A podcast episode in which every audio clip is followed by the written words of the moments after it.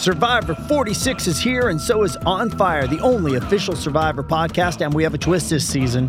The winner of Survivor 45, Dee Valladares, will be joining us every week. We're going behind the scenes of the biggest moments, the how and the why things happen, and the strategy and analysis you can only get from someone like me, a Survivor winner. Listen to On Fire, the official Survivor podcast, wherever you get your podcast.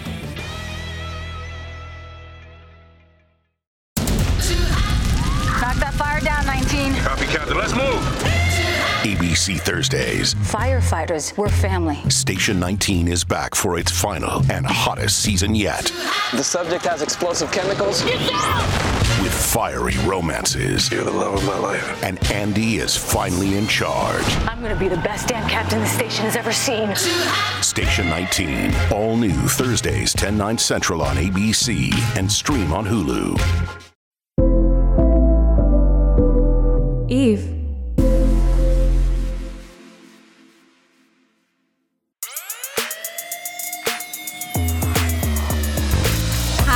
Welcome to DemiGoddess, a podcast hosted by me, Demi Burnett.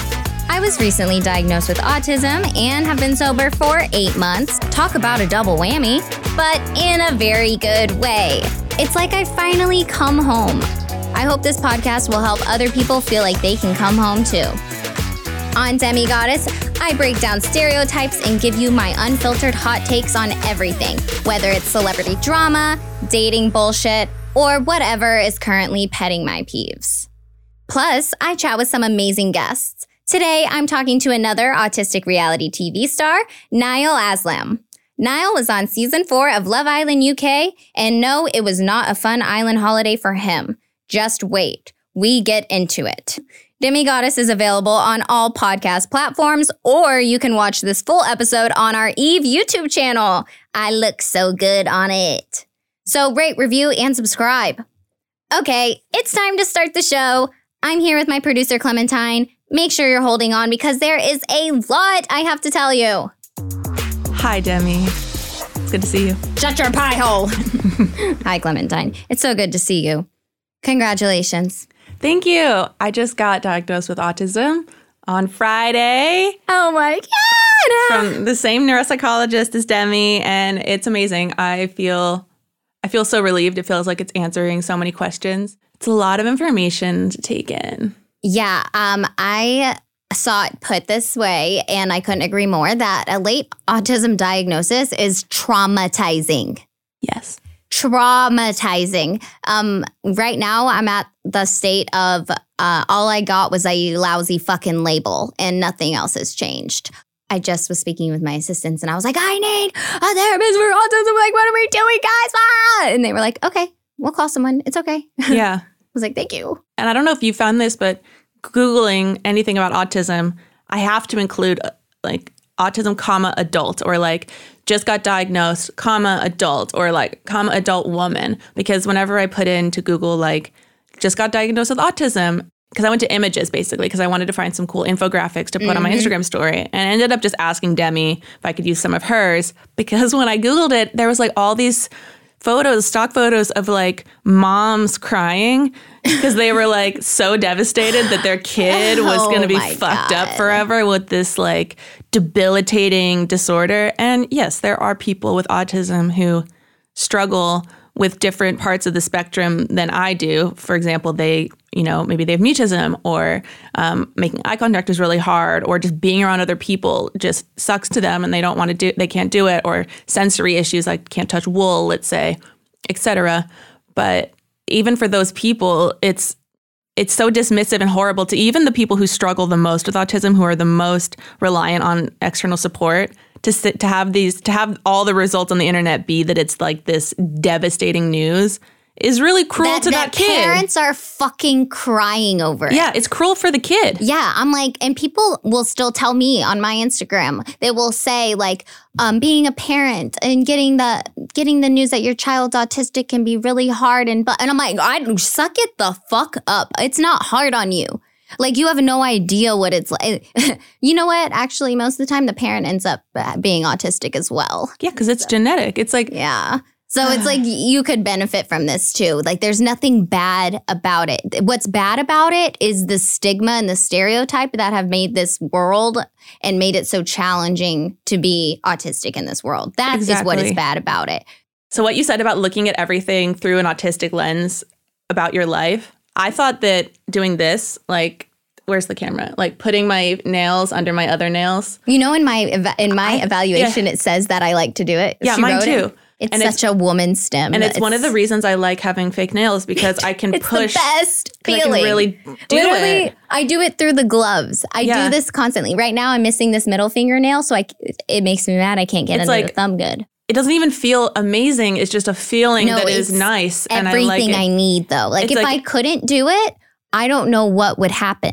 Yeah, it's well, it's like when I'm skiing and I'm in my gloves. I'm like, oh, I, I wish I could. Oh my you know god, I mean? that's why I don't like holding things. yeah. Cuz I can't I can't do that and I do this I'm constantly doing. Oh my gosh, I always say I hate having my hands occupied. It's because I You can't, do the can't thing. Stim. When I was doing the um, the evaluation with our neuropsychologist, she was like, "Let me see your hands." While we're talking, basically. And so I put my elbows up on the desk and I was like doing this the whole time. And then I would like do it with the other hand and blah, blah, blah. And she was like, okay, that's a pretty normal stim for autistic women. It's And because like- it's inoffensive. And I was like, stimming? I was like, I've been stimming the whole time. Literally our That's whole what I was lives doing. and we didn't even know I it. like, I thought, I do it too with my feet. What? I have flexed feet. My feet are flexed. uh, I rub like one foot on top of the other foot, like Yes. all the time to comfort myself. Yes, it's it's because we're women and we have to do it in subtle ways that are not disruptive. Yeah. That's what I've discovered. That's Yeah. what I think it is. Subconsciously, we're self-soothing, baby, and we got to do it in a way where no one can notice Exactly. because if we got to be good girls. Gotta be good girls. Can't act out. I've also noticed, you know, with um, all of this stimming, that I have other sensory needs that I never knew I had because, like, uh, my needs were not important. I, I didn't dare complain, but I became very, very irritable growing up. And I never knew why. And even as an adult, I can be with my friends and I'm so irritable and I'm just snappy and a bitch. Like, just thought that's who I was. I was like, I hate this part about myself. And then, then my friend, It turns out. I am, I was, con- I was being tortured by the sound in this world. I was, that's why I was irritable was because noises, loud sounds, it physically hurts me. Like a very loud sound is like, "Gah!" like someone just stabbed me in the, in, like- the in the chest. But it, for me, it's like I can feel like the top of my head and then Oh, my yeah. back, you know? And it's like Ah! dropping a pan on the floor and the clang.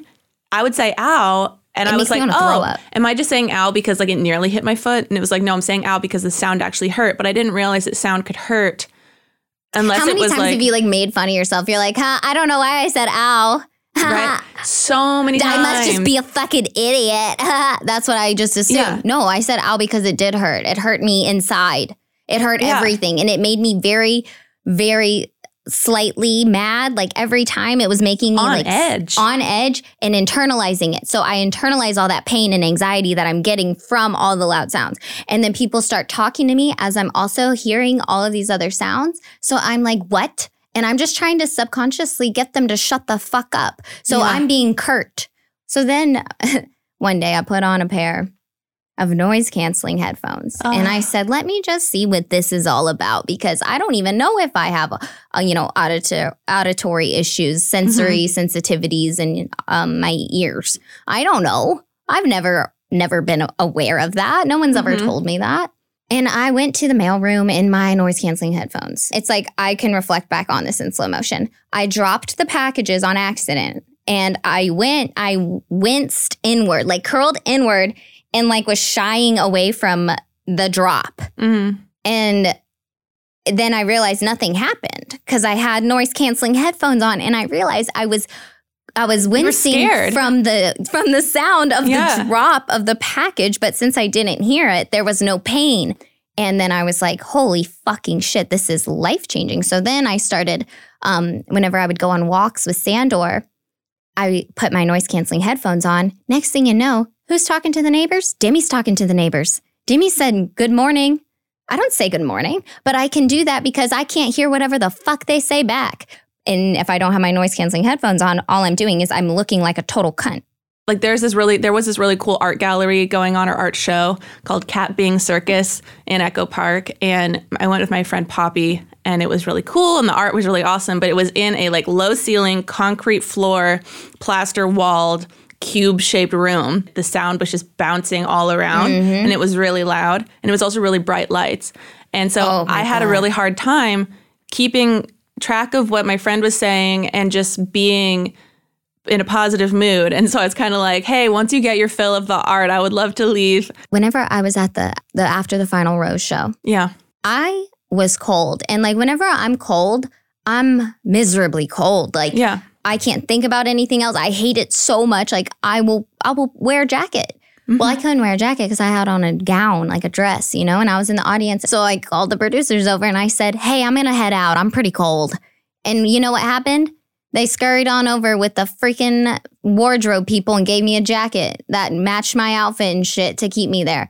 But I was like, wow, that was a boundary that I set. And like yeah. it was a I wasn't doing it in a, in in a way to get that jacket. I didn't know they had jackets back there. I was literally saying facts on facts. I'm leaving this joint Yeah. because I'm cold and I'm not going to suffer anymore. That's not fair anymore. Because what happens is it just gets internalized and you don't know that it's happening at the time. So you are it's getting taken out later. You're having a meltdown later. Yeah. Pretty toxic. So noise canceling headphones. Those are amazing. Yeah. And you know what else is amazing? Is it cake? That show. I think you could be on that show. You're such a good baker. I think that I could be on that show too, just because I have such a uh, like.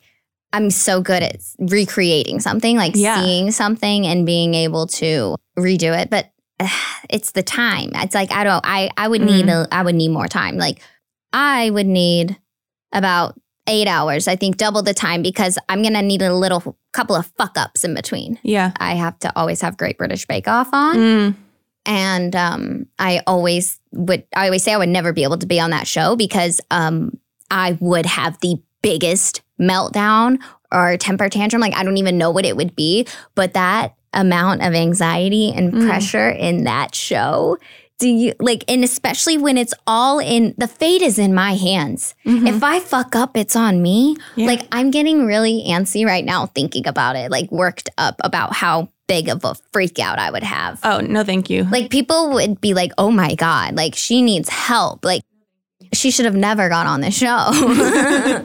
and I'd be like, "Yeah, probably not," because that, I'm setting myself up at that point. Like, wow. But I love watching it because I um I love I love the baked goods. But so the is it cake thing, it's the best part about is it cake is the host, hands down, because he's so awful and so obnoxious, but like and and um everyone you can tell in the room is like so uncomfortable, but he doesn't let up. Like he Yeah. he keeps going. He keeps he sticks to the bit and I think that it's so impressive. I think that he's so purposefully or intentionally annoying and he never stops. And I think that's I think he's a great actor for it. So, listeners, if you look at the bottom left corner of this screen, you can see the cover photo. And when we were going to do the photo shoot for that photo, Demi brought me cake, a beautiful, beautiful cake. And I put it on my counter and I put it to the back of the counter. It was it was chocolate cake with white icing. and It was all homemade. Don't make me cry. and uh, we came back from the photo shoot, and I was like, I'm gonna have some cake. And did I get to have any cake? No. Who had some cake? My cat Mowgli, the little demon shit. The cake box was on the ground in the middle of my kitchen, torn open like a pack of raccoons had gotten into it, and there was just cake strewn about my entire apartment. And Mowgli had icing on his whiskers, like a little shit, and he's looking at me like, I just ate a bunch of chocolate cake, and he was fine. I I called the vet, and they were like, just monitor him. He's probably fine. He was fine, but what a little shit. That would be so cute though. Frosting on the whiskers. I know he's a good boy, but he's not a good boy, but he is. Well, that's enough of shut your pie hole. I'm gonna go bake a pie. Who do I think I am? Amanda Bynes. This is the Amanda Show, guys. We need to make Amanda, this. Amanda, Amanda, Amanda, Amanda, Amanda, Amanda, Where's Amanda? Show. I must find Amanda, please.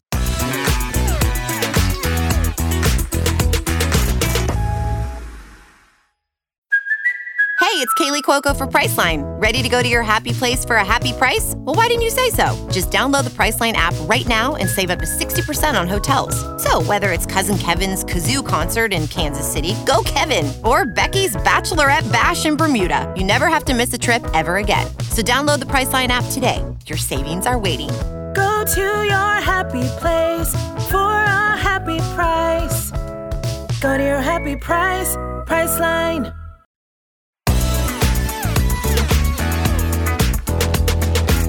Good morning, Niall. Morning, Demi. How is everyone? Oh, uh, so good. That's such a nice accent to hear in the morning. Appreciate that. Clement, no one has any idea. We have the tea. All right. So, Niall, mm-hmm. how did we meet? Um, well, you DM'd me. Oh, I slid in the DMs. I did. um, And basically, was it you saw me on, was it Ex on the Peak or something before? Yes, I saw I'll- you on Love Island and on Oh, okay. Ex on the Beach. And I was like collecting bugs on Ex on the Peak. And then you asked me, Mhm. um, are you autistic? and then I was like, yeah. And then you said you were too. And then we, we got talking from there. And then, um, you know, one thing led to another and, you know, came to visit in the States.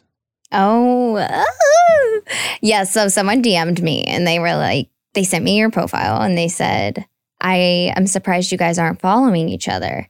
And then I was like, who is this? And I was like, oh my God, it's the it's the bug The bug boy. boy, the bug it's boy, the yeah. bug boy from Love or from Ex on the Beach, who was also from Love Island.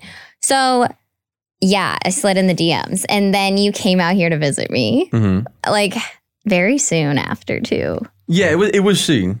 We were so wild for that. But Yeah, we like were wild for that. honestly, I have no regret about it. No, no regret. I Yeah. feel like it's, I feel, I've been having a good time. Enjoying Yeah. myself, yeah. Yeah, you're really funny. Oh, I appreciate that. You too. Oh, thank you. So so Niall came out here to visit me and Niall, why don't you tell tell them what tell them what happened yesterday? Oh, yesterday. Um, so basically, um, you know, I feel like we had kind of in a way too much in common in the sense of like we obviously had, um, in, I guess in like in a romantic kind of sense. In that way, it was uh, just too much in common with how we were and things like that. So we had a mature conversation about that where, you know, like, oh, I think we're good friends and things like that, and you know, gained a friend, which is good stuff, isn't it? I felt awkward because I was like, me and him are both so autistic in our own way of like we both like it our way. And we both um need someone who is like what were we saying? Like maybe we need someone neurotypical. Like we don't even know. But the fact that you came to me and you were just like, hey, you, like, and you keep in mind, like this man is staying at my house. Like he has nowhere else to stay. He's staying Yeah, was- with me. It was a risk, you know. It was a risk. It was a risk. And he was like, um, are you not feeling this like romantically? And I was like, I like couldn't even talk still because I was just like so uncomfortable because I didn't, we both didn't want to hurt each other's Yeah, feelings. no, no. I just find doing that kind of thing awkward anyway. Like, Yeah. just like, um, just in a sense of going up to someone and being like, "Hey, like, like, um, you know how you think this is going? Like, how do you think this is going? Yeah." And then it was just kind of building myself up to do that. Was, um, you know, had a little pep talk, and then, uh, He pulled me for a fucking chat. He did. mm. But it was really good because then it was like, okay, we both feel the same way. Pressure's off. yeah, and a lot of pressure off. yeah. And like we can like coexist. Yeah, Yeah. And be friends. yeah. Yeah. Um, so I thought that that's really cool and mature of us. And also like I'm so obsessed with you and I think that you're one of the coolest and most interesting people I know. Appreciate that. You too. Yeah. Yeah, good stuff. Good stuff. um, so yeah. So he came to America to see me and then what's the best part, my dog? Sandor, yeah, great stuff. Absolute, probably the best dog I've met. To be fair, in terms of like a chow chow, great. You know, That's what I love to hear. Like, that's why I got Sandor, a chow chow, the most regal dog I could think of, just so people could say, this is the best dog the that I've ever second met. second best dog I've ever met. You know, my, Whoa, my, whoa, fir- whoa. my first dog I ever had, you know, was a family dog, Rex. You know, he Oh, I keep You- hearing about Rexy. he was, you know, he, he didn't smell well. He- you know, um, a family found him on the street, took him in. Um, you know, I'm sure if there was a, if it was a beauty pageant, Sandor would have, you know, hands down Oh, beat him. oh, but you know, man. Rex, you know, on, it was on the inside. Will that count with that? I've seen this episode of Rick and Morty that I really loved where um, the dogs got smart. Like they got a, intelligence AI stuff. Like, I don't know. They got, I don't remember. There was like some kind of invention that they gave the dogs, and the dogs started talking. And the dog, the first thing he did, he went up to them and he said, Where are my testicles, Summer? Oh, okay, yeah, that. So that's what I mean. That that must be, that must be just a wild ride. That you know, no say in it. Sandor really had no say in whether or not he had his balls taken from him. Hmm. Um, and I know that you haven't had a say in some things that have happened to you, specifically in your time on television. Um, when you told me the story, like I could not believe it. It's so incredibly fucked up. You know what I mean? Like it's just a, it's an injustice that will never sit well with me, and I think that like won't sit well with a lot of people. So I wanted to give you a chance to tell your story. Appreciate that. Yeah. so Um, where did it all begin? So at the beginning, um, if we're going way, way back to the start of like my, my Love Island uh, journey. Originally, how how I ended up on Love Island, um, there was there's a show in the UK called First Date, right? It's a like a very kind of casual. You, you sit down and go on a single date with someone. It's not a, it's not a big show. But it's, it's a it was kind of funny, you know. So I was on Xbox um, with my mate. We I think we were playing Call of Duty at the time or something, and I said, "Oh, should we apply for first dates as a joke?"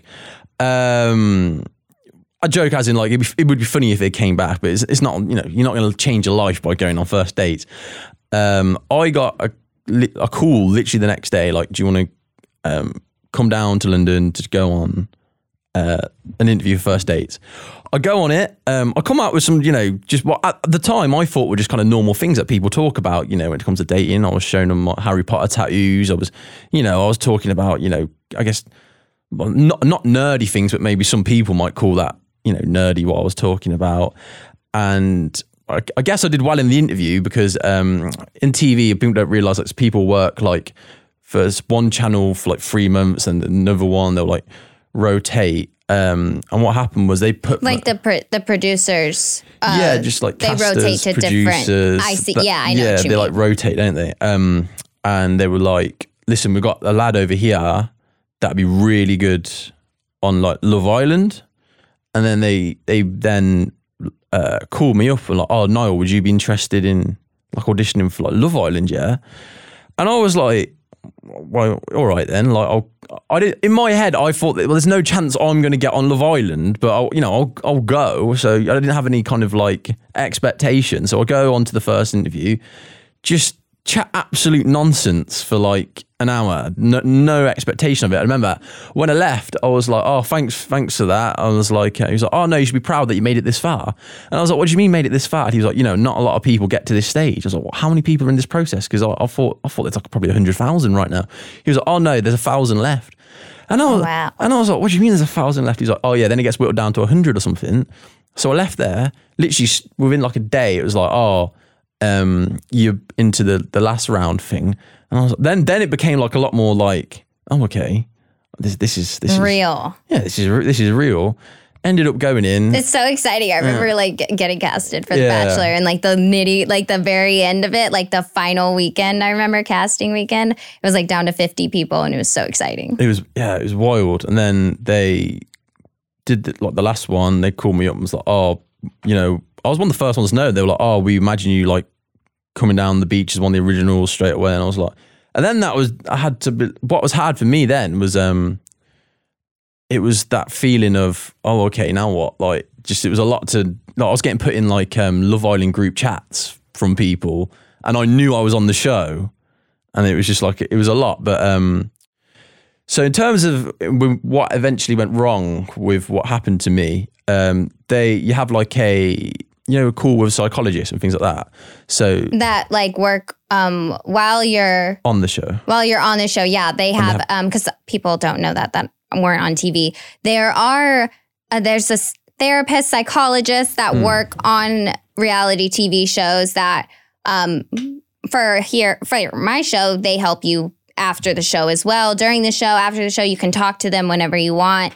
Um, they are there to help the cast. That's what they're supposed to do. Um, so basically, um, so I had a like a FaceTime beforehand the before the show, like as the process going on, and uh, I disclosed like um, I was diagnosed um, with autism. Oh, because but oh yeah. Also, before the show, you do like a mental. Yeah. Uh, they do like a psych. You talk to a psychologist Yeah. and, about all of your uh, mental history and all that stuff. Yeah, we so- did that too. and they get your um your whole medical records um from like your doctors so just just so people are aware it wasn't like um i was hiding the fact like it was aware i, I disclosed it to producer and to a medical professional. So i mean it, i couldn't have done any more in that sense of like people being aware of the fact you know unless i wanted to you know just go around with a t-shirt on saying i'm autistic. I- you know what i mean? I made the relevant people known. You did what you were supposed to, do. yeah, exactly. Um, because I, I, I get like a lot of people like gaslit sometimes. I guess in a way where it's like, it's like you you knew what you were getting in for and Oh my gosh, I know. You knew what you signed up look for. and and this this this. That, that does not apply to you, for the yeah, that- record. that's what I mean. It's it's like, oh, you knew again. What I signed up to have a psychotic episode on TV. I'm, I'm and be, have like a mental illness to go in a psychiatric ward. And that, I did, I did not sign up for that because um, when I, I honestly, um, and people might say it's naive. I, when I went step foot onto like that villa, I honestly believed it was just do whatever you want. It was just like, um, you know, I watched that my mum before, and I thought, you know, go on, be myself.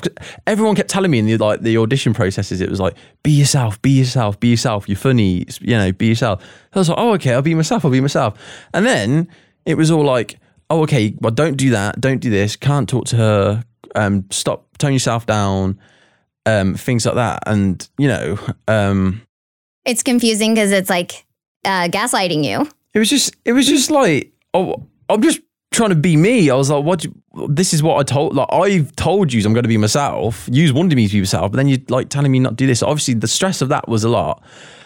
Um, being autistic as well in like an unfamiliar, unfamiliar environment, and then not being because I've mentally prepared myself for something that it wasn't. So that was a lot of stress for me because it wasn't if it was what if it was just do what you want and what I prepared myself for, I would have been okay because I'd be like, oh, I've prepared myself for that. You know, it's like I don't know, preparing for a wrestling match in the WWE and then having a boxing match with Mike Tyson. Do you know, you, you know, you, you can't you can't prepare. So it's like that was stressing me out a lot. Um, I asked for support in the sense of I was like, oh, can I have um, like a timeout, so like music like help me with you know the stress and. They're like, no, um, you can't. I think Yeah, that's like depriving you of self soothing. yeah, so um, one guy played um, a Les Miserables song to me on his phone one time, and, and then he acted like he literally gave me the world and the stars. my and I was like, so I basically, I mean, other people have came out and said that I was doing this as well. Um, I started segregating myself from the other people, the group. So I started to go on like a balcony um, to like get away from the group. Because as well at the time, um, I told them I only eat plain food. Um, that's one of like my dietary requirements. I only eat like very. I have a very childlike palate in a sense. I eat like chicken nuggets, fish fingers, waffles. Um, you know, I wasn't being a picky. I was just asking for you know, like the bare minimum. Um, and they didn't have that in for like four or five days, so I lost a lot of weight. Um, couldn't sleep because um, everyone was like snoring next to me.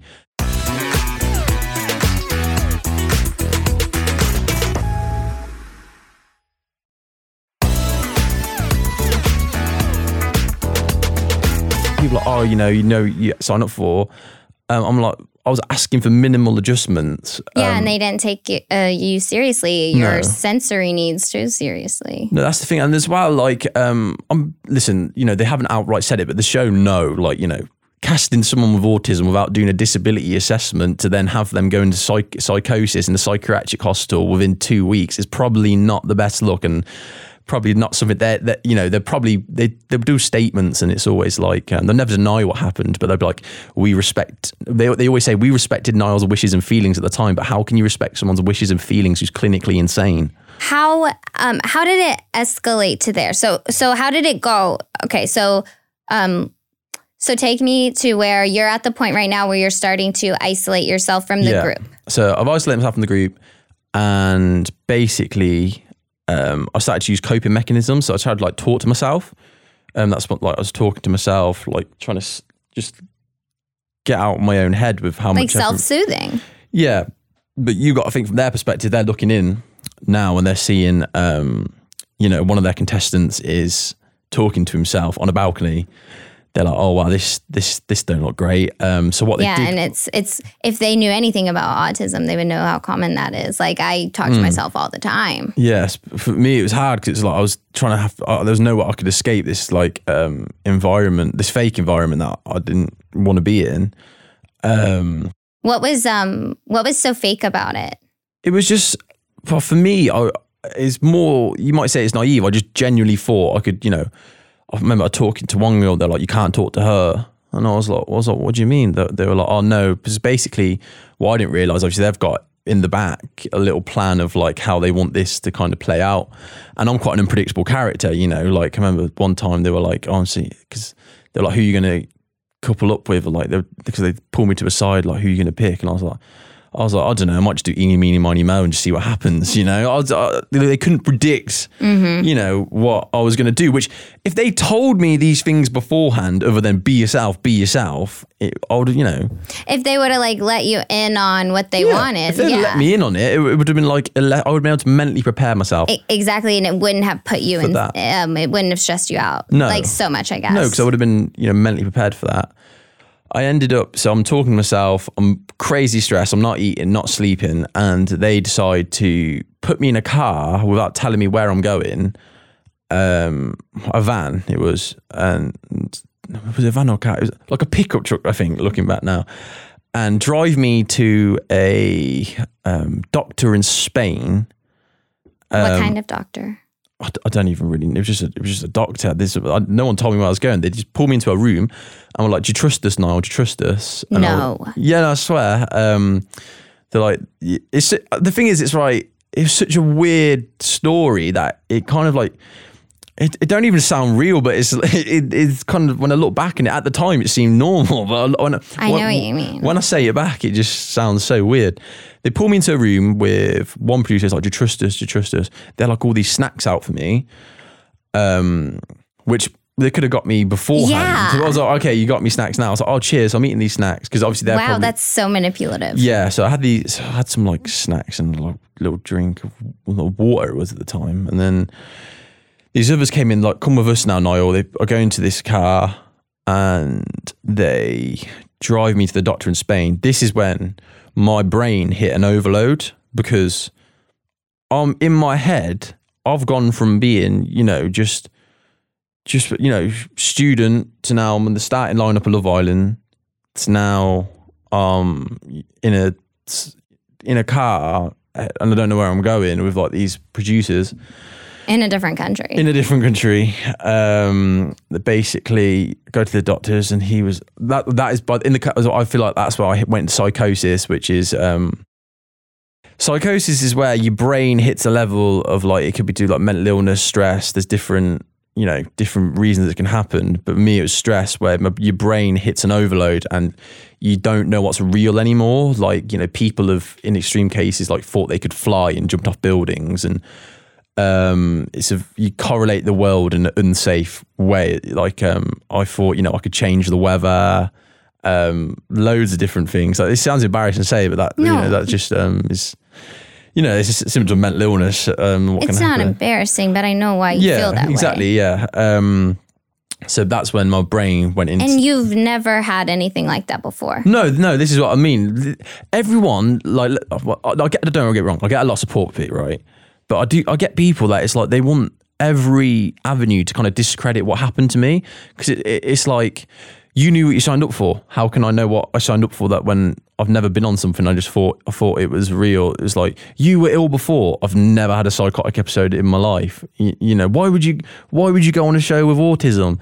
It, it, it's it's like wow, they casted me and they said they'll support me. Like what? what like at some point Because you can, because you absolutely can go on a show yeah, with people autism. will mm-hmm. put more effort in defending the show Yes. than the show will put in defending their actions because they they they're not stupid. They know they do you know what I mean? They they know like on paper, wow, that, that is that's bad. Like I don't think anyone wanted like no one set out for that to happen. But I feel like you know if anyone's got common sense of casting someone who's openly disclosed autism to you, you who asks for like little support needs, and you send them into a stress-induced psychotic episode, I don't think anyone would be like, "Do you know what? Great job, guys."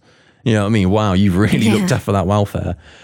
So yeah, I- It's like um, uh, whenever I was younger, my dad used to always say like whenever I did something like on accident, he would say like it's not an accident, it's carelessness. Like what they did was careless. Like they were Hmm. ca- they they had carelessness. They didn't. Uh, uh, what did you say that, that it was a dis? What was it? A disability? What like assessment? assessment. Yeah, Yeah. What does that entail? I haven't even heard of this. I like the sound of it. they, no, they they didn't do one. Yeah, but what Um, would that? What would that entail? Usually, when you employ someone with a disability, you, you should. Um, Remember, I'm new to this. no, no, I'm pretty. Su- I'm pretty sure it's required by law if you hire someone with a disability. You do. Eh, Well, it should be required. I'm pretty sure it is. Yeah. Um, I'm sure that it's it's not all over the world, all In the- over the, workplaces. It's not enforced. in the UK, I'm pretty sure if you hire someone with disability, you're meant to do, even if it's brief, a disability assessment. Um, and especially when I was asking for support and things like that. yeah, you were asking for support. You told them specifically what you needed, Yeah. and they didn't meet those needs. Yeah, and this is the thing. It's like when you say that, it's like, oh, what what are you asking for? Like, I was asking to listen to a bit of music and some chicken nuggets. Yeah. like, I'm not I'm not asking for you know, can I have Yeah. you know a, a, limo? I was just I was asking for the bare minimum. Yeah. Um, And, and they make that big of a difference to you, though. Oh, huge for me. Um, but then, so yeah, I've hit psychosis in this car. Honestly, this this the story is just, when you say it back, it's just kind of wild. The, it, you were so uh, so. Am I understanding it correctly? Like you, you basically were so confused and so uh, uh, in in distress Yeah. that your brain went into psychosis because of a defense mechanism. Like it didn't know what else to do. More just kind of like self imploded. Wow. Yeah, like um, from all of it, just kind of like at some point just self imploded. And okay, so so this happened in the van truck car thing. I'm I'm I, I can't pinpoint the exact moment my brain um, went in psychosis, but looking back, that would be my best kind of guess. Um, the the what what I try to explain to people when when you become clinically like if I don't know if I've used a better word. Well, I guess it happened to me. Insane, um, you know, medically and things have no insight. You don't know. Like you think you're fine.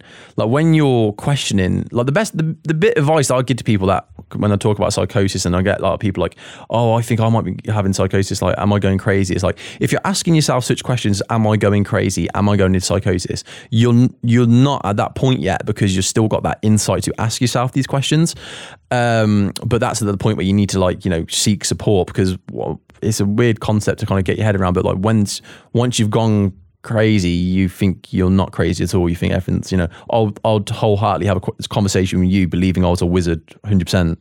Like there'd be no doubt in my mind. There'd be nothing wavering. Um. So yeah.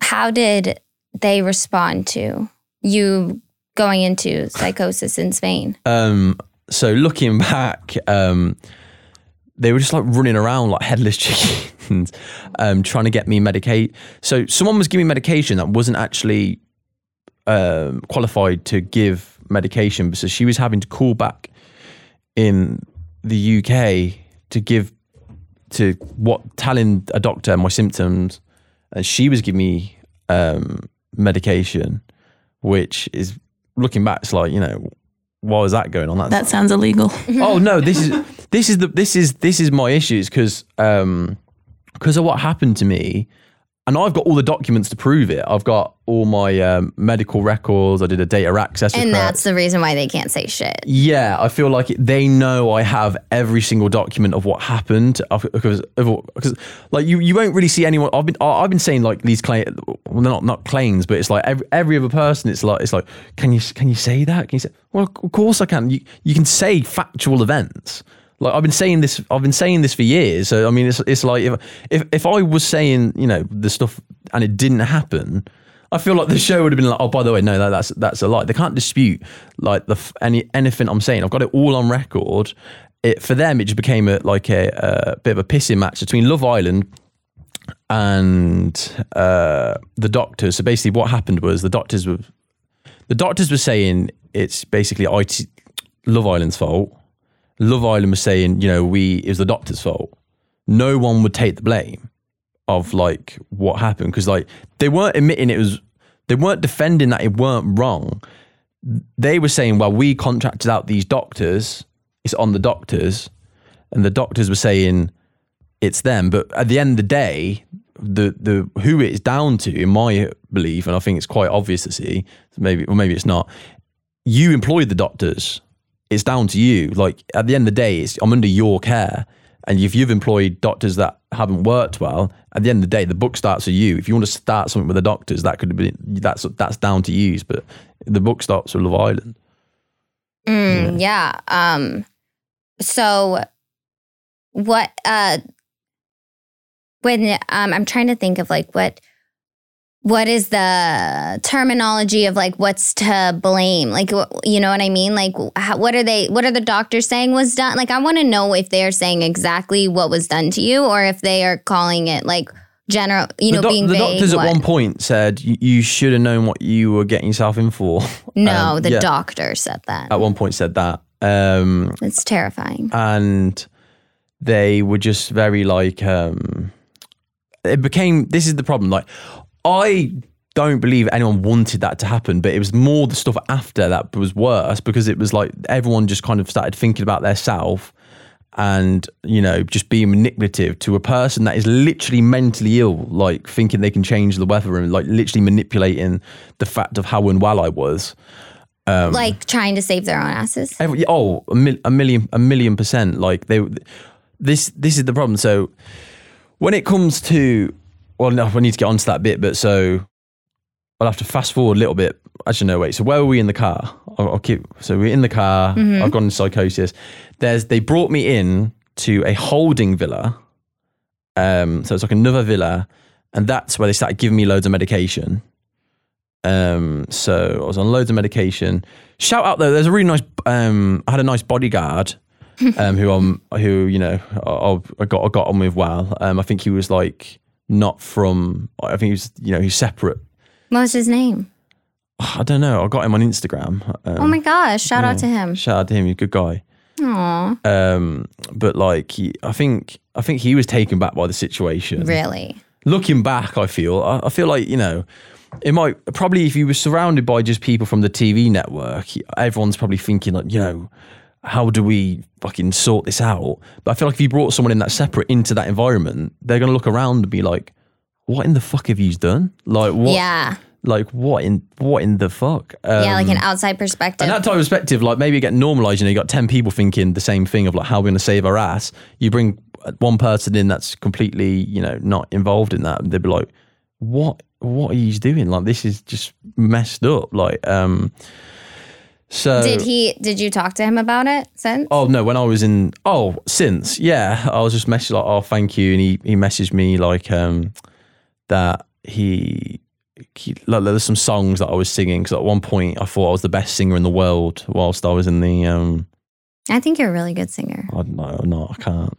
um when I when I was in the in the villa I was so I was singing around right and I was singing like I can't remember I was singing like gym class heroes at one point and like he said he just messaged me like oh you know I always think of that so that's think of you and think of that song and he was just kind of like you know you should be proud of yourself that kind of thing um That makes me want to cry. yeah so it was that so I was like thanks man and then It's really cool. yeah, yeah. he- um, so yeah, he was a cool guy. Um, but I've, I, to be fair, he was he was like he was like a close protection person, right? And looking back, I I don't want to you know put emotions on other people that I don't know if they had, but I've I think like he he felt like I remember having conversations where I was like talking to him, rambling on, but he seemed quite like um maybe slightly emotional about it. I don't know, maybe it touched him a little bit, seeing what I was.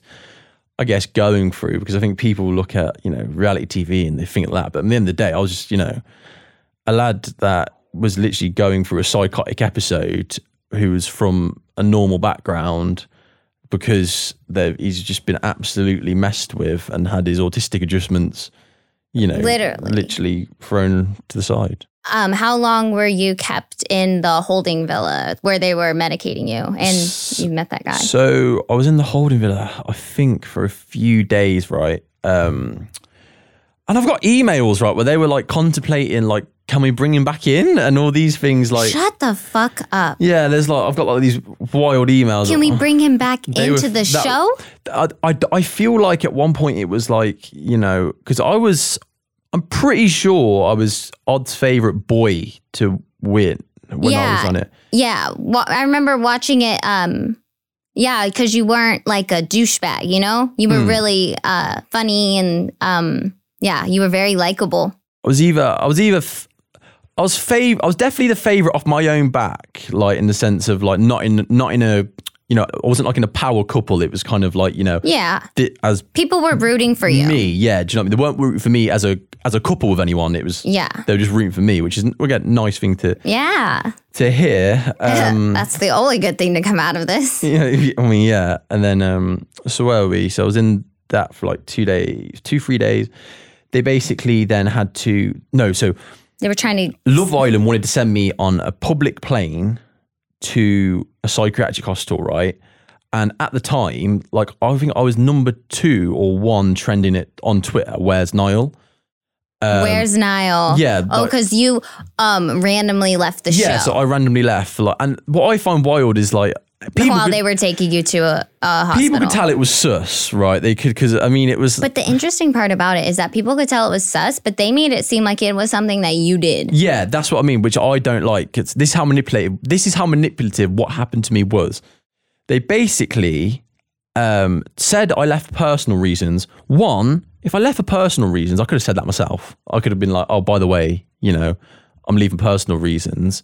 Um, and you're not allowed contact with the outside world. So I don't know what personal reasons could have popped up, you know, from anywhere. Um, but what happened was so they did that, but then they quickly changed it as soon as they got me off to Niall left for medical reasons, which might not make sense to people hearing that now. But the reason for that is if you if it's a medical issue, the press can't look into it. Um, So they they did a quick. It's personal. No, it's medical. You know. I didn't know that. Yeah. So what I, looking back, would have preferred is if they just out outright and say what it was. Say it's medical. Like say not it's a medical issue. Don't Yeah. don't say it's personal because that's coming out of my mouth. Um, Mhm. It was a med- like that's that's just lying, really. Because I mean, it wasn't personal. It was a medical issue. Yeah. Um. So yeah, are they? Then yeah. So then it became a thing where they wanted to put me on a public plane where everyone in the UK was like, "Where's now? Where's this going on?" At the time, and Because it really is like the biggest show. it was it was big at the time. It was big, and I basically was. I mean, at one point, you know, I was thinking I was a wizard. I was in this stress-induced psychotic episode, and you're going to put me on a public plane with people that are going to like it would have been a disaster. Were you like uh, conscious of the fact that you would have been recognized then as like, Um, I don't really think I- at that point massively had that insight m- completely. Like I think I, I knew like I had some wherewithal around, around that, but again, it would have been too much for me at that time. yeah, absolutely. So they. I mean, it's a it that in itself is like a whole other super stress inducing event. Is like being recognized. Like yeah. that. So what happened was they had to, um, and I say this when I, when I say this, it's not like it in a you know luxurious way because they had to get me a private plane to fly me from Spain to England. And when I say a private plane, it's not like you know I wasn't I wasn't on like a Floyd Mayweather jet. Nothing about jet. this was luxurious. No, no. So it wasn't on like a Floyd Mayweather jet, but because of uh, a private plane from Spain to England's like it's like flying in a washing machine. Like it's tiny. It's just a tiny plane. It's not like a luxu- It's just it's a private, just small, small plane. Okay, a- I see what you mean. It's a tiny journey. They then basically, uh, I ended up going into the yeah back door of a psychiatric hospital and told I couldn't leave.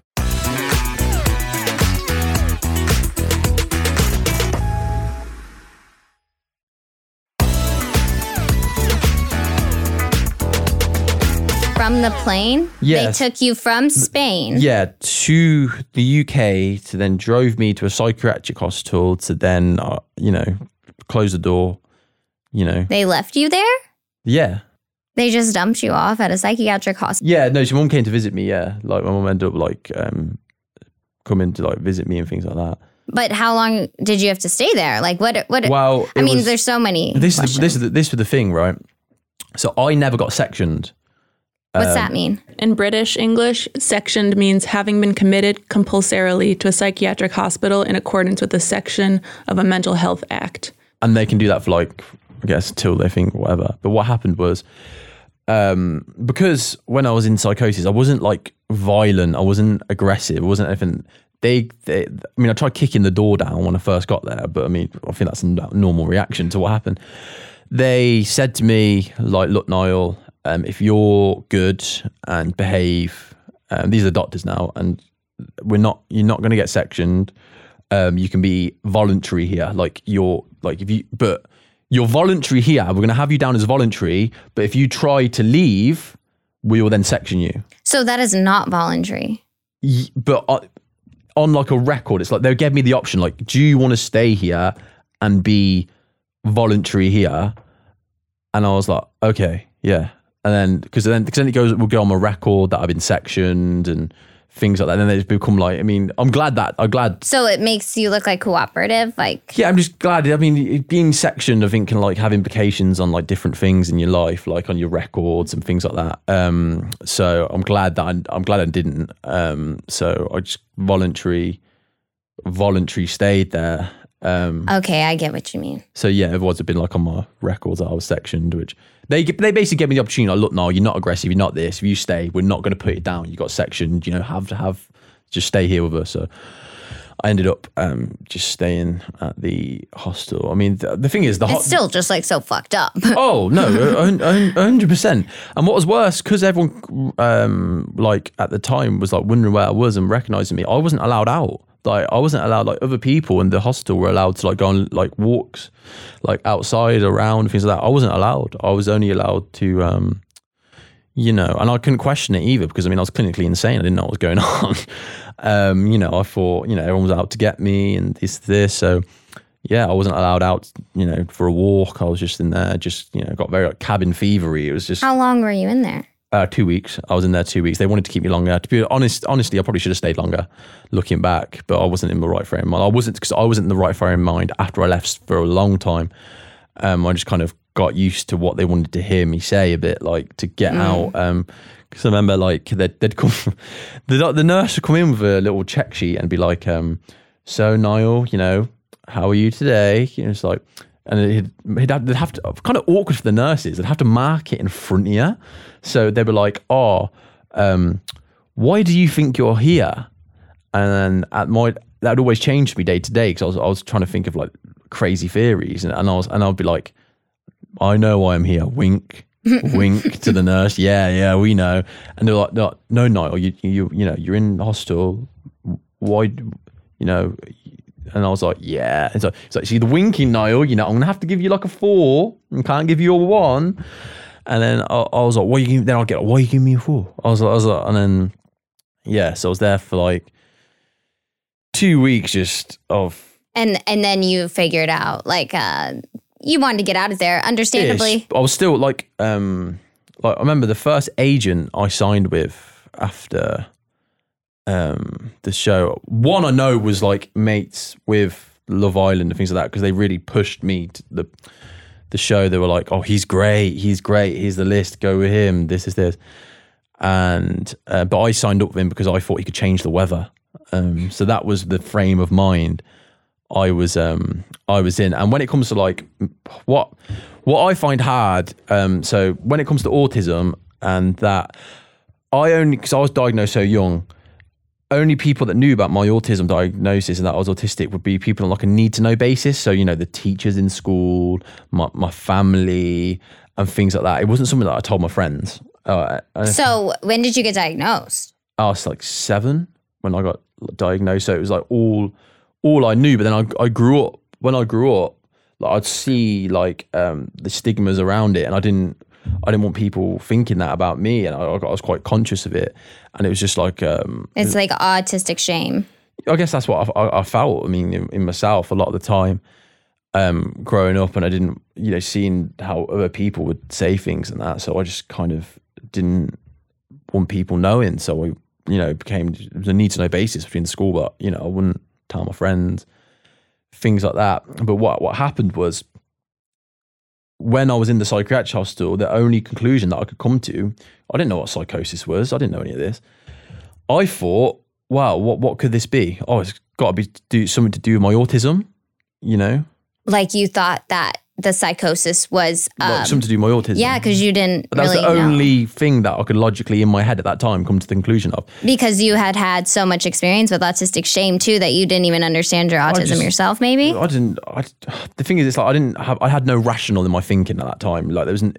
You know, I, I, I thought that, but you know, five minutes before, I thought that people were, you know, trying to smuggle me gold. Well, it, it makes sense to me though Yeah. because like uh, you know it's something that you just have been told that you are you're autistic and you don't really know anything like they just kind of give you a label and then Mm. they don't really uh, tell you like what what it is and Yeah. you know it's uh it's hard to understand it so I would um I could see myself coming to the same conclusion Yes. you know if I was in it was your all, shoes all that I could get to. yet. So what happened was I wasn't on my phone because I was clinically insane at the point.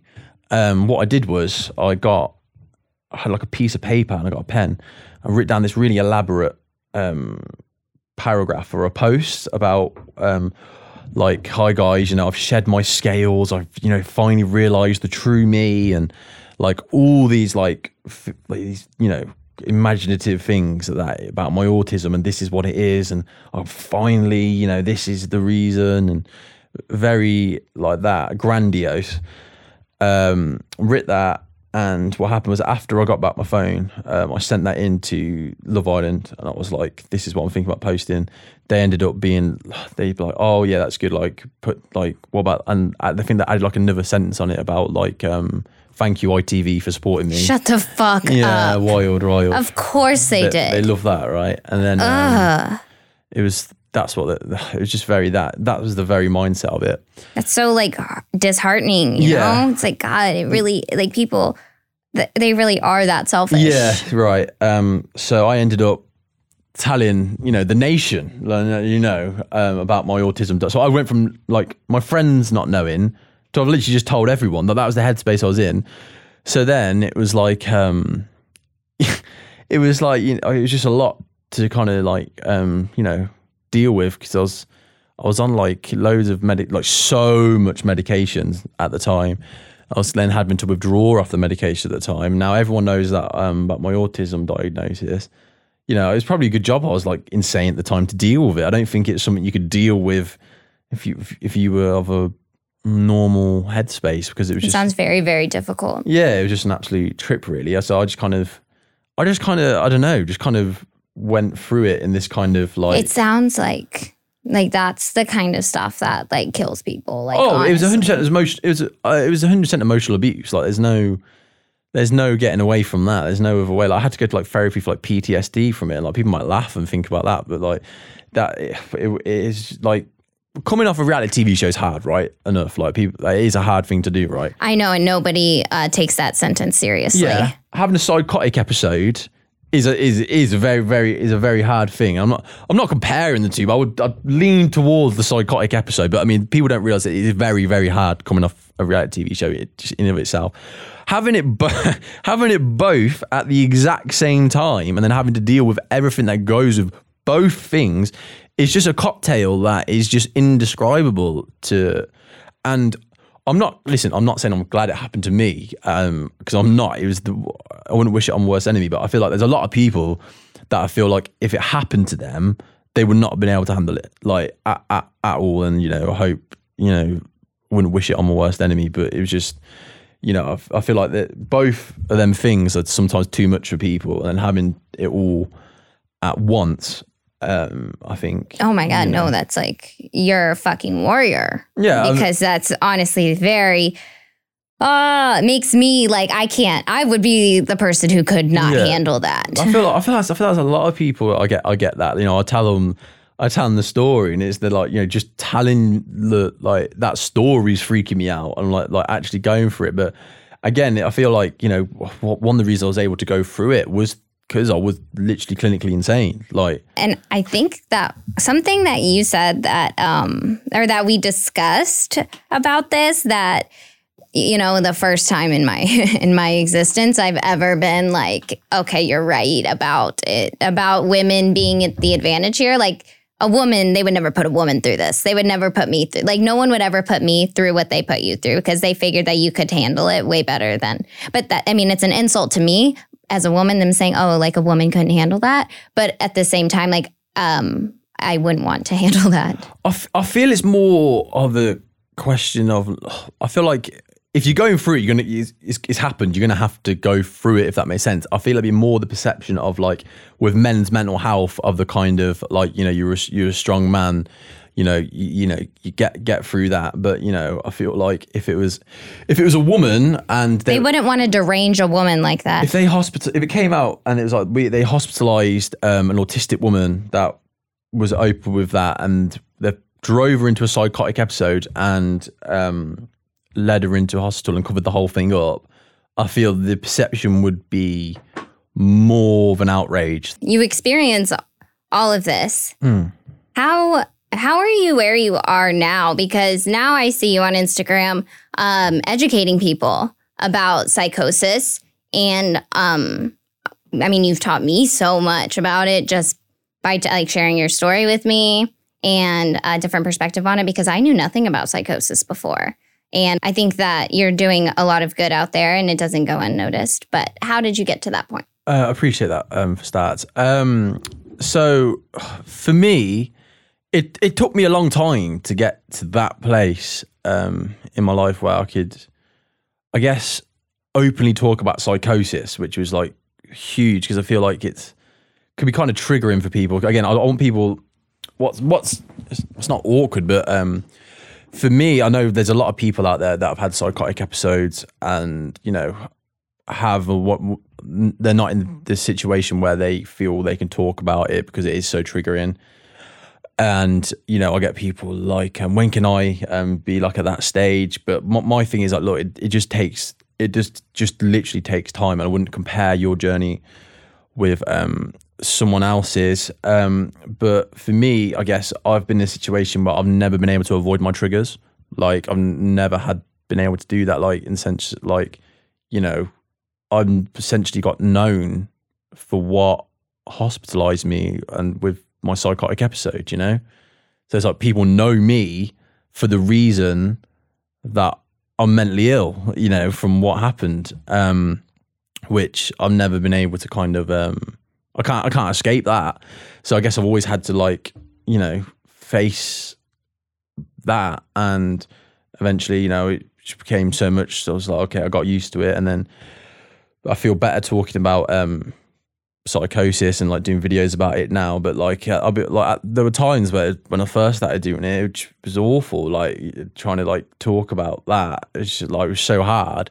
And like, I have like breaks from social media, like sometimes because it's like you know, I'm, my social media is a permanent reminder of was again like it's my best outlet. It's my best way to get like it's the best thing for me. But again, you know, it's a reminder of what happened. And um, i think people don't really a lot of times don't understand the kind of um, the idea around permanence of what happened to me. I think people think it's like something you just um, you know you get over but it's something that you learn to manage and it's not it's not something you learn to get over. So it's something that i'll always be aware of. Um, and i feel like when you're dealing with things like psych- psychotic episodes you don't want to just forget about it because that's how you can, you know, maybe ho- hopefully not, but um, end up maybe having another one by like being not aware of your triggers and things like that. But yeah, it just took me a long time to get to that place where I now openly um, try and like talk about it on social media, um, like do videos around it. But um, again, just like everything with social media, um, you know, around people's lifestyles. Even when me, even like you know, me talk about mental health, like sometimes I'll do a video like, Jesus Christ, I wish I could take my own advice. Um, you know, I'm someone that I'm. I've always been someone that's never. Um, I guess if you if you talk to me, um, I'll never lie really about like I guess things like that. It's like, yeah, I um, I'm not trying to create a false impression of how I am. Like I have good days, bad days, um, especially with mental illness. It's, it's what I find hard is um, I think there's a, I, and I don't know why it is. Um, there seems to be such like a thing where people think mental health and mental illness is like the same thing. Um, when and it's not a bad thing to say they're not because it's they are just different things in the sense of like every person on planet Earth has mental health. It's, Yes. it's the same as your physical health. Everyone has physical health, but it's the same same as you know not not everyone has you know a physical illness or a, or, or a mental illness, but um, it's just hard for me because sometimes I feel like um, I'm I'm trying to advocate for you know a different part for people where it's like oh, I try and talk about like OCD, psychotic episodes, um, you know, and just things that aren't talked about as much. But I feel like sometimes it gets grouped into like a big um, like umbrella. Like you know, yoga isn't going to fix someone f- from a manic episode. You know, that's, that's not going to work. Um, and I feel like yeah, I know what you mean. yeah, and I feel like there's so much confusion in today's day and age that for some reason, if you say out loud like mental health, mental illness are different, like it, I don't know, you say it's like, is that offensive? Like, no, of course it's not. But like, there's so much confusion between the two, and there's not between physical health, um, you know, physical illness.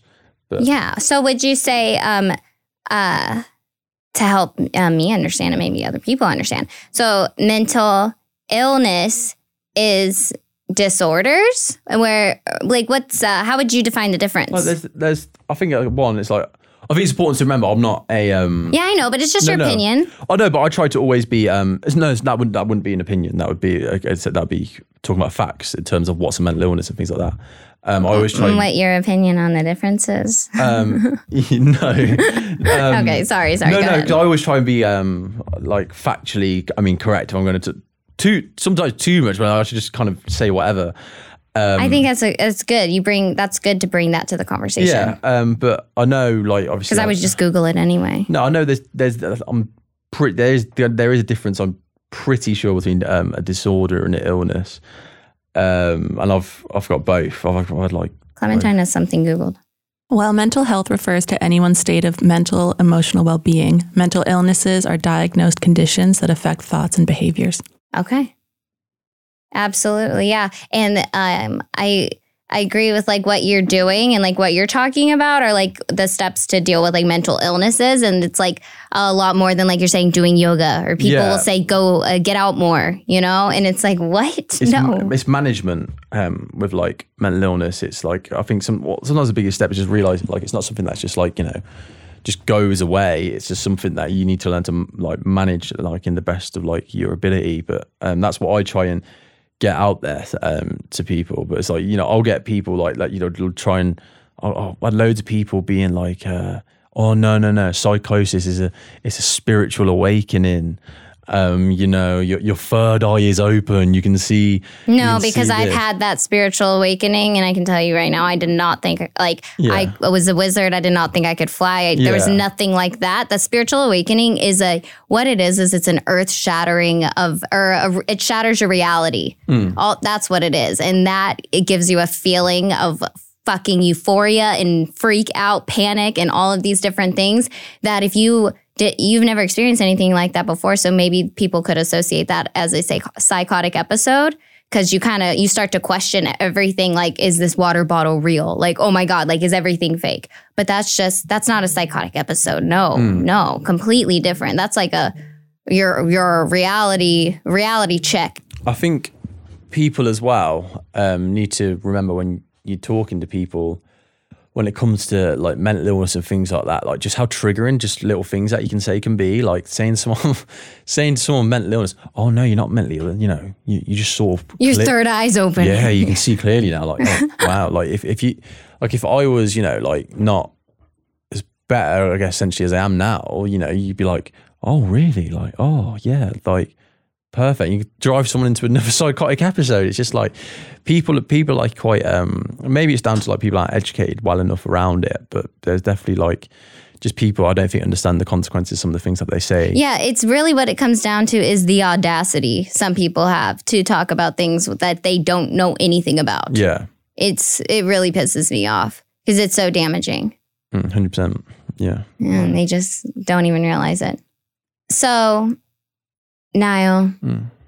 we've spent the last few days together. I have a bit of information I've been withholding from you. Okay. I'm pregnant. No, I'm just kidding. Well, that's, Um, that is not funny. um, what is your favorite color? Purple. I learned some cool stuff about purple. What, what have you learned? Yeah, purple was a rare color back in the day because it they didn't have it in nature really. They didn't have the pigment to make purple things. And then they discovered they could get the pigment from these snails. Fr- And the pigment was like reddish purple, but it took a lot of these snails to get the pigment. And so it was like uh elite. It was like considered royal or expensive, you know, rare. Hmm. What do you call that? I don't know. Um hard to get Yeah, sure. High fashion. There you go. And then royalty picked it up. So in England, they were wearing purple. Basically, it was it was just a rare color because they couldn't make the pigment easily. So people were really defensive over purple though too because it was considered an elite color. People were getting killed over it because they were wearing purple when they shouldn't have been.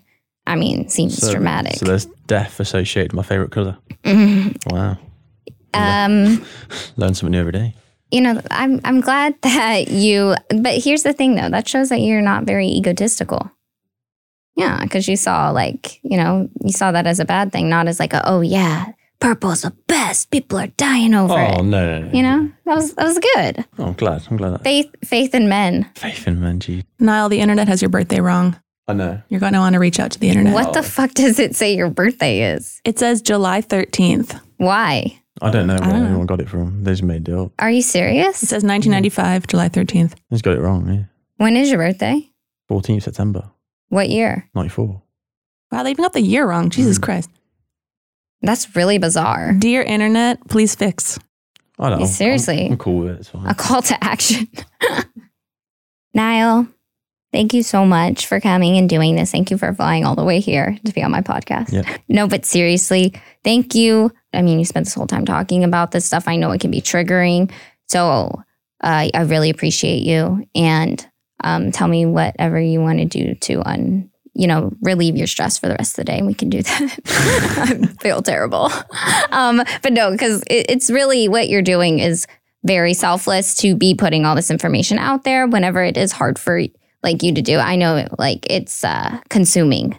Oh yeah, hundred percent. I think um, no, I appreciate that. Uh, just quickly going back, um, I for me it's hard because I feel like I've I've never had a choice in it. It's not it's not something I've really kind of actively set out to do. But you know, I'm glad. Hopefully, people can get something out of it. It's kind of like um, your autism diagnosis. But where can people find you? What are your plugs? What do you Oh, want to tell um, people? Well, follow me on uh, TikTok, Instagram. It's the, it's the same. It's just Niall Aslam. You know, my name. N I A L L A S L A. M. M. Wow, Jesus, I got it. good stuff. Um, yeah, follow him. Mental health content. You know, enjoy it. Yeah. Yeah, and he's hot. Thanks, Demi. You're welcome. Appreciate it. Thanks for listening to this week's DemiGoddess. You better give us a five star rating and review if you know what's good for you. Just kidding. But please be sure to tell your friends. DemiGoddess is available on all podcast platforms, or you can watch this full episode on our Eve YouTube channel. Seriously, it's so fun to watch. I'm so vain. You can follow me at Demi underscore not underscore Lovato on Instagram and at D E M L I A on TikTok. So rate, review, and subscribe. Bye. DemiGoddess is part of the Eve Podcast Network and a Forever Dog production. Executive producer Tracy Soren, producer and editor Clementine Yost, development executive Mariah Nickolas, engineer Margot Padilla, theme song by Gabe Lopez, cover photo by Stephanie Saias. Forever Dog Productions is Joe Cilio, Alex Ramsey, and Brett Boham.